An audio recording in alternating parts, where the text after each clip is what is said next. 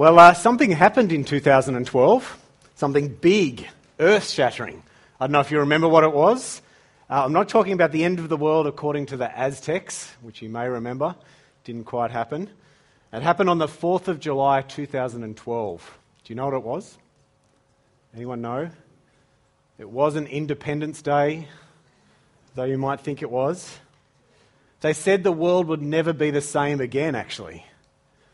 No one knows. Nobody is a physicist nerd amongst you.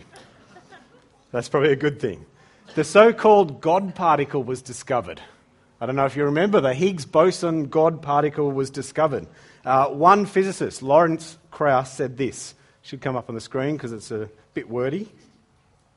Humans, with their remarkable tools and their remarkable dra- brains, may have just taken a giant step towards replacing metaphysical speculation with empirically verifiable knowledge. The Higgs particle is now arguably more relevant than God.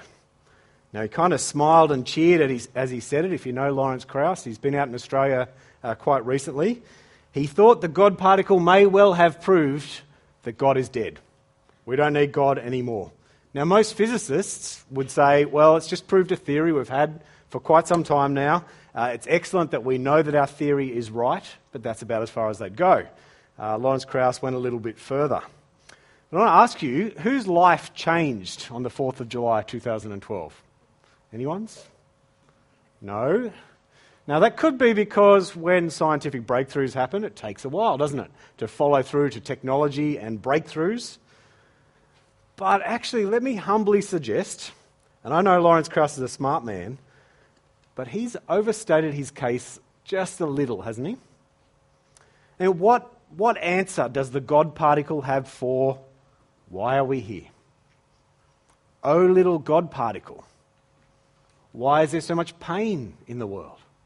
Little particle, why do I love this person so much and they cause me so much pain?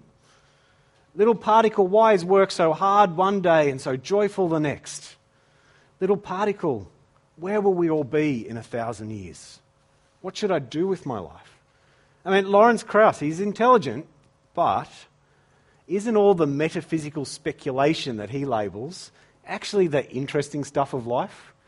Don't we care about that stuff?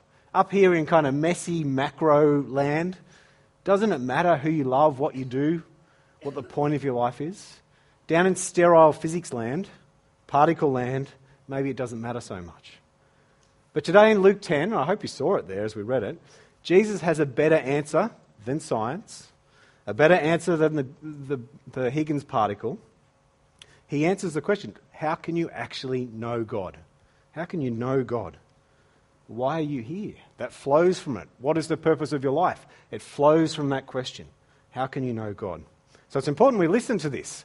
Just four short verses, but very important ones. So in your outline, we're up to the first heading there Rejoice in your salvation.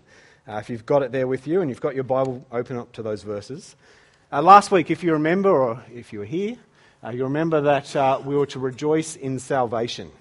That's what Jesus said, verse 20 Rejoice in your salvation. To see people saved while there's still time before judgment, rejoice in that. Rejoice in this mission that you've just been on. But don't hold on to the things that you've done as you've hastened the coming kingdom. No, hold on to the salvation that is secure in Jesus. Hold on to that. Now, Jesus, well, he's full of joy at the end of the mission. If you can imagine the situation, the 70 have come back. They're rejoicing. He's full of joy. He's reminded them of why they should be joyful. And then he says, uh, in that same hour, verse 21, so we're carrying straight on from this situation, Jesus puts his own advice into practice. So if you look there, Jesus rejoices in the Holy Spirit. Now imagine Jesus sort of sitting back amongst the disciples, feeling their joy, enjoying it with them, and reflecting himself on the joy that he has. And we have this beautiful moment of God, our Trinity God. We have it there in this verse God, three in one. The Son here, he rejoices in the Holy Spirit and he says to the Father, I praise you, Father, Lord of heaven and earth. And here we get to see something incredible. We get to see into the mind of God. Now, I don't think you can see into the mind of anyone, can you? You can't see what the person next to you is thinking, you can't hear it. You don't know what's going on. Uh, it only happens in like the X Men and things like that, that you can actually look into people's minds. We don't know the mind of a person next to us. Here we get to see into the mind of God. And we get to see it for a reason. We've been invited in here.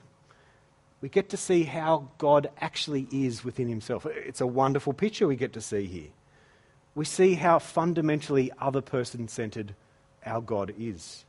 Within the Trinity, there's no power struggle going on. Can you imagine Jesus? He's getting all this glory for the mission, and he could say, Yes, thank you, it was all me. That was my mission. But he doesn't. He praises the Father, he turns in joy to the Father. He doesn't claim it for himself. See, our God is not like the Muslim God. Our God is not like Allah, to whom, well, he has his will. And that's the end of the story. Our God, he's fundamentally other person centered. He's loving within himself. His love, well, it overflows really to us, doesn't it? Our God is different, and we see this little picture here. It's a beautiful picture. So, what does Jesus praise his Father for? Carries on from this mission. He says, I praise you, Father, Lord of heaven and earth, because you've hidden these things from the wise and the learned, and you've revealed them to infants. Now, what are these hidden things? What's he talking about? He's talking about the harvest that we just saw. He's talking about the salvation plan of God, the plan to restore all things. He's talking about calling people to himself. He's talking about the harvest before judgment comes. And he says it's been hidden from the learned, it's been hidden from the wise, but it's revealed to infants. Now that's a little strange, isn't it? Why to the infants? Uh, at this point, Lawrence Krauss is probably cheering. See, God hates wisdom. He's scared by it. He's scared of knowledge. He's running scared in the age of science. But of course, he's not. God doesn't run scared from science. God, the creator of knowledge, the creator of wisdom, God, the one who created the Higgs particle, He's not scared. He loves it. He loves knowledge and wisdom. But he's talking here about the wise and the intelligent in their own minds, isn't he? He's talking about the wise people with no humility. He's talking about the intelligent people that just turn arrogant. Those people, so impressed with themselves, they can't see the mind of God here. But who can? The infants the babes, and we'll get onto them in a second. And I think Jesus has in mind, particularly his society. He's looking around. Here's a Roman society influenced by Greek culture. You know, they know their Pythagoras theorem. They know their Socrates, their Plato. They're smart. That culture's around. But even more particularly, he's thinking about those Pharisees, those Sadducees, the wise, the learned. They know their Old Testaments. They can recite their Old Testaments. Gee, they know the laws, but they're not living them out. These are the guys that follow Jesus around to trap him, the guys that follow him around to have him killed. Jesus pins them down. These guys are not serving God with their whole hearts. And so he praises God. Isn't it a wonderful thing that God doesn't give the kingdom to those people? And it is, isn't it? It's a wonderful thing that it's not down to your knowledge. But instead, it's to the, the Father reveals these truths to infants. Now, of course, he's not talking about little cute babies wandering around the room. He's talking about the disciples. He's talking about the 70, these people that were on mission. He's talking about the women that followed him around. He's talking about fishermen and tax collectors and nobodies. These little people who put their trust in Jesus. Little people who throw their lot in and follow him. Little people who look like fools, really. But it's them who gets access to God. It's quite incredible. Jesus praises God for that. And it's praiseworthy, isn't it? Imagine if it did come down to being smart enough for, for the kingdom of heaven. Who'd make it? What would be the pass mark for heaven? I'd hate that. We'd all hate that. You may not get in. But this isn't God's plan. Intelligence that leads to arrogance, uh, that's not God's plan.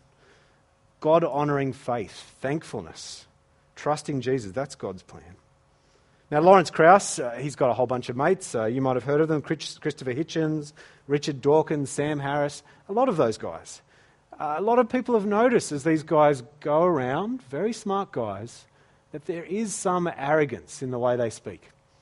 Now, uh, Christians have noticed it because we watch it and see it on Q&A and things like that. But it's not just that world. Uh, if, you, if you're interested, watch the YouTube debates between the atheist philosophers and the atheist scientists. That's way worse. There's no prisoners held in those battles. Dawkins, well, in, his, in one of his books, he argues uh, that you cannot be a believer in God and a scientist. It's mutually exclusive. There is no common middle ground at all. Now, that's an interesting thing to say, isn't it? When we think back over history, we think of people like Newton and we think of people like Galileo and Kepler and Babbage and all these people in science who actually did find a place for God and to believe uh, and to follow science. Uh, there was this fascinating study done. I, I, was having a look at it during uh, the week I prepared this. James Leuba in 1916. He surveyed American scientists. He found out uh, that 40% of them believe in a personal God, 40% don't, and, and 20% are undecided. Now, they redid this survey without James Leuba, who well and truly passed on in 1997, and they survey the same group of people in the same society, not the exact same people, obviously. They'd passed on as well, but the results, surprisingly, are exactly the same. 40% of American scientists believe in God, 40% don't, 20% unsure.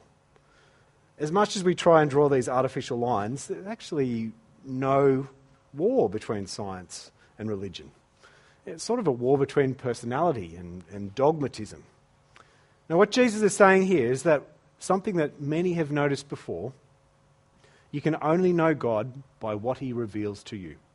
You can only know of God what he reveals to you. Uh, modern philosophers say the same thing. You can't know outside the universe by looking inside the universe. Uh, my favourite philosophy show is The Matrix. I don't know if you've ever seen this. But on The Matrix, you can't know outside the system without help. So in comes Morpheus, in comes Trinity to help out. It's true. You can't know outside the system unless it's revealed to you. And that's what Jesus is saying here. As Christians, we are completely dependent upon Jesus completely dependent upon Him revealing Himself to us. Uh, we forget that sometimes, don't we? Do you forget that? When you talk to your friends, when you, when you talk to them about Jesus, do you sometimes fall into that trap of thinking you can argue them into being a Christian? Have you ever done that? If you can just present Jesus in the right way, they'll definitely become a Christian. It's a bit of a trap, actually. Because Jesus must reveal himself to your friends. Uh, what happens if you try and arm wrestle someone into being a Christian and they don't become one? You have to conclude they're not smart enough to understand the gospel, or you're not clear enough to explain the gospel, which is a bad way of thinking about things. Uh, if you are sharing the gospel with someone, or if you're someone here that's checking out Christianity, can I uh, encourage you? It's not just about understanding facts, it's actually about getting to know someone, getting to know Jesus, meeting him uh, hours of persuasion and arguing, they can be good, but actually, you need to be invited to follow Jesus. You need to meet him. You need to uh, pull out your Luke's gospel. I've caught, kept mine in my pocket. Pull out your Luke's gospel and share the message of Jesus with someone else for them to hear about him so that he can share himself with them. Uh, hours of arguing, it's not going to work. It's kind of like telling a child they're dirty and then saying, there's no bath. You can't do that. You need to go that next step and invite them to follow him. So, where does this knowledge of God come from? Uh, that's the key question, really. Verse 22. Jesus says, It's revealed. You have a look at it again there, verse 22. All things have been entrusted to me by my Father. No one knows who the Son is except the Father, and who the Father is except the Son. Uh, see, Jesus has been given everything, all knowledge. Jesus has been given insight into everything from the Father. Uh, Jesus fully knows the Father, he fully understands his plans. They are completely, if you like, in cahoots with each other, which would not help us one little bit at all, except for the fact that Jesus came to us. He walked the earth, didn't he? He walked the earth for 33 years, and suddenly humanity got a chance to see God. Now, if there are scientists alive back at those times, I reckon joining with the Pharisees and Sadducees. They would have tried to pin him down, examine him, brute force him, get to the mind of God by sort of plugging in probes or something. But it never would have worked. You cannot know God unless he reveals himself to you. Who gets to know God? Well, it says here, verse 20, 22, the Son and anyone who the Son reveals him to. See, Jesus is the gatekeeper. Jesus is the only way. In all of history, he is the only way to know God. And that's actually humbling. It's incredibly humbling. Because do you want to know God? Well, you have to come to Jesus. That's the way, the only way. Uh, you can look at the stars, you can look at the universe, you can say, wow, maybe there is a God, maybe this order means something. You can try that. But really, without Jesus, Krauss is right. This is kind of metaphysical speculation. You look and you wonder. With Jesus, it becomes clear. And this applies to everything. It applies to every religion, every philosophy. The only way is through Jesus. He's the one that can reveal the Father. And so it actually turns out, I don't know if you thought about this, that, that being a Christian is not a scientific exercise. You have to have Him revealed to you. It's about relationship with Him, getting to know Him. It's about Him revealing Himself to you. Uh, it's like any relationship in some ways. If you want to get to know me, well, we need to have some sort of relationship. Uh, by looking at me, you probably think suave, sophisticated. Am I right? On track somewhere along there? Wise, grey hair, distinguished, must be. It turns out, actually, I reckon I'm one of the most boringly mainstream people, well, anywhere, actually. I'd rather watch TV than read a book. It's true, ask my wife. I'd rather have pizza than a fancy dinner out. Again, ask my wife. I'd rather sport than a show. I'd rather classic rock than just about anything, really. If it's interesting to be hip and alternative, I'm not. I'm the opposite. And so, me revealing this to you is actually risking my friendship with all of you because I'm so boring. But you needed me to reveal that to you. I had to get that off my chest so that you would know me a little better. To know God, Jesus reveals himself to you. How does he do it? Through the Word. He speaks to you in the Word. Now, if you've never met Jesus, then my challenge is take a hold of something like this a Bible, one of these books, and meet Jesus. That's my challenge. It takes 90 minutes to read this if you're going fairly slow. You can do that.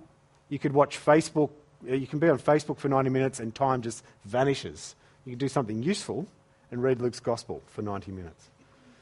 If you have met Jesus as well, though, do you actually believe what he says? Do you believe what he says in there? Do you pick this up and say, I want to hear what Jesus has got to say to me? I want him to reveal the things of God, his plans and purposes to me. Now, I met this guy once whose his whole evangelistic strategy, the way he shared Jesus with his friends, was to pull out a little book out of his back pocket and just say, Have you met Jesus? And if they said no, he'd say, well, let him speak for himself. And he'd just give him a book, and that would be that. He did it all around the inner city, and years later, people were still coming up to him saying, Thank you so much. I met Jesus. I read the book. It's a great strategy. Uh, you could try that one. If you believe Jesus is the only way to God, you need to get that into your hands, don't you? You need to read it. Let's move on to the next uh, verses, verse 23 and 24. This is the privilege of discipleship here. So Jesus turns to his disciples. We've already had one intimate conversation we had no right to enter into except we were given a look into it. Now we have another one. Verse 23 to the disciples, Jesus says, The eyes that sees the things you see are blessed.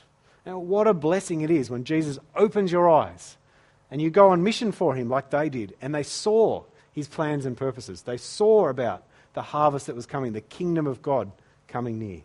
In verse 24, for I tell you that many prophets and kings wanted to see the things you see, yet didn't see them, to hear the things you hear, yet didn't hear them. See what a privilege it is. Humanity itself has been longing to know God. True prophets have spoken true words of God, but they haven't known the full, uh, full plans of Him.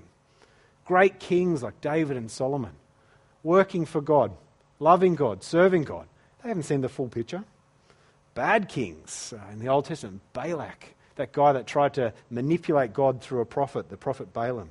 Nebuchadnezzar, that evil king of the Babylonian Empire. They met God as well. But they didn't know what God was all about. They longed to know what he was into, they couldn't see it. God's plans remained a mystery. until Jesus revealed them.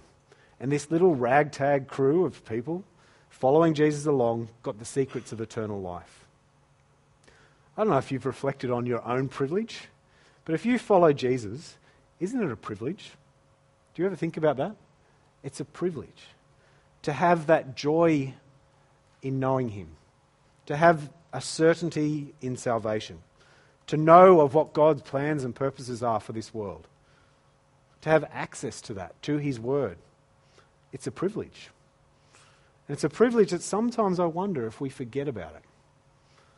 Uh, I've seen lots of people who haven't forgot about it, people in our own church who struggled through life, whose issues have been big, and yet in all Christian grace, in all love of God, in all hope, they have trusted God through everything. And when you see that, you think, wow, isn't that wonderful? There's a person that understands how much Jesus has done for them. But if we're honest, aren't there times when we're sort of entitled Christians? Uh, to use entitled. Uh, I don't want to pick on Gen Y, so I'm not going to call you entitled like everyone else does. But it's not meant to be a kind thing to say, is it? To say you're entitled. Are we entitled Christians? Do we take for granted what we have? I don't know if you think about your salvation, but do you deserve it? Do you think you deserve the benefits of church and fellowship and knowing God's plans? Or do you come along to church kind of begrudging the experience as something you have to do? Is it a joy, a privilege to be a disciple for you? Or you kind of have a distaste for other Christians and their issues and their complications? Do you constantly feel as a Christian that you're missing out on something, that, that you don't have the whole picture? Or do you realize and cultivate the contentment that comes in knowing God through Jesus? So Jesus considers it a great privilege to be a Christian. And I hope you see that privilege. I hope you see it as a privilege, as a blessing. It's true that those guys saw things that we didn't get to see. And wouldn't you love to see somebody who's in a wheelchair get up and walk? Jesus could come and do that for one of my friends. I would love that. Wouldn't you love to see Jesus walk on water? And I'd like to see me walk on water. It'd be awesome. We haven't seen those things, but we have seen amazing things. We have seen, well, we've seen the rise of the church. Explain that. Millions of Christians have come over, over hundreds of years. We've seen history transform. We've seen people give up their life so that others might hear about Jesus. We've seen extraordinary things happen. And how did it happen? It happened when God spoke through Jesus. The message rang out through history, and people turned to Jesus.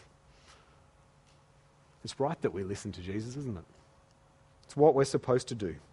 The eyes that see the things you see are blessed, he said to his disciples. I hope you see Jesus fresh. If you don't, go back again. I've loved this term, reading the Bible with a whole bunch of people, some of them for the first time, to be honest, who have read through Luke's gospel and really thought about it. Looking at Jesus afresh has been a wonderful experience and being reminded of all the great things that you've been given. And I get to spend a lot of time with Christians, uh, and I love that. But so often, as I say, How are you going as a Christian? Uh, how's your life going? uh, and they say, oh, actually, it's, it's a bit tough. If I then ask them, well, how are you going at listening to Jesus? The excuse, excuses come. Oh, I don't know if you've said these. I've been busy. It's boring. I prefer to just to pray. I kind of know it all. I've read it all before. Maybe you've made these excuses before. But I'm sorry, isn't this turning off your relationship with Jesus? Isn't this just saying, I don't want to listen to you, God, anymore? I'm going to go like this la, la, la. It's crazy, isn't it? That's choking the word of God out. We've been blessed to, given a vision, uh, be, to be given the vision of God through Jesus. So let's go back to him again, I say. If you need to, pray for his help. Pray for a time to sit down and read the Bible. Pray for friends who care to read it with you. Maybe try reading this and then go straight on to Acts.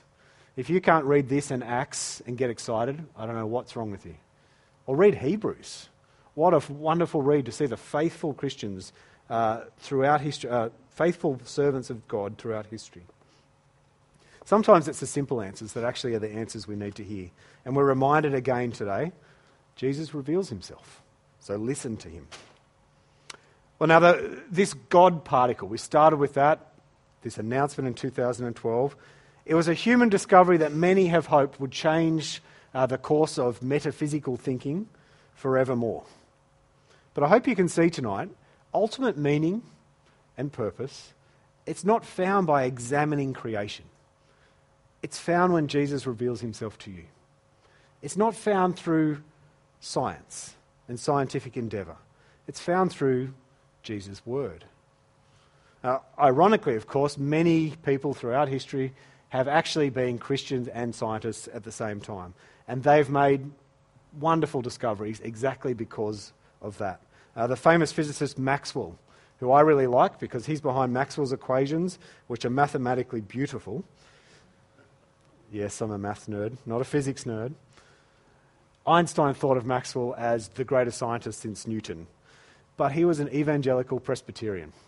And this is what he made sure was written above the most famous physics laboratory in the world. Uh, when it was rebuilt, the Cavendish in Cambridge, above the door as you go in there, and everyone has to read this as they go in the works of the Lord are great, sought out by those who have pleasure in them. So Maxwell rejoiced that God had revealed himself to him. Maxwell re- rejoiced that Jesus Christ is the foundation of knowledge of God and then scientific endeavour underneath that. So let me conclude the day the world changed was the day that Jesus entered into the world, wasn't it? It was the day that Jesus came with joy to reveal himself to us. And it's a wonderful blessing to know and love him. I hope you love the, love the Lord. I hope you trust him. I hope it's a joy for you. And I pray we'll never get tired of going back to this reading his word, putting your trust in him, finding enjoying it, living it out, sharing it with others. Why don't we pray? Heavenly Father, we thank and praise you that you've revealed yourself to us in the person of Jesus, and we pray that we might listen to him. We pray that we might rejoice at his words and his, at his purposes, at his salvation, won for us, and we pray that others might hear it, that they too might know and rejoice in the wonderful things that you have done. And we pray this in Jesus' name. Amen.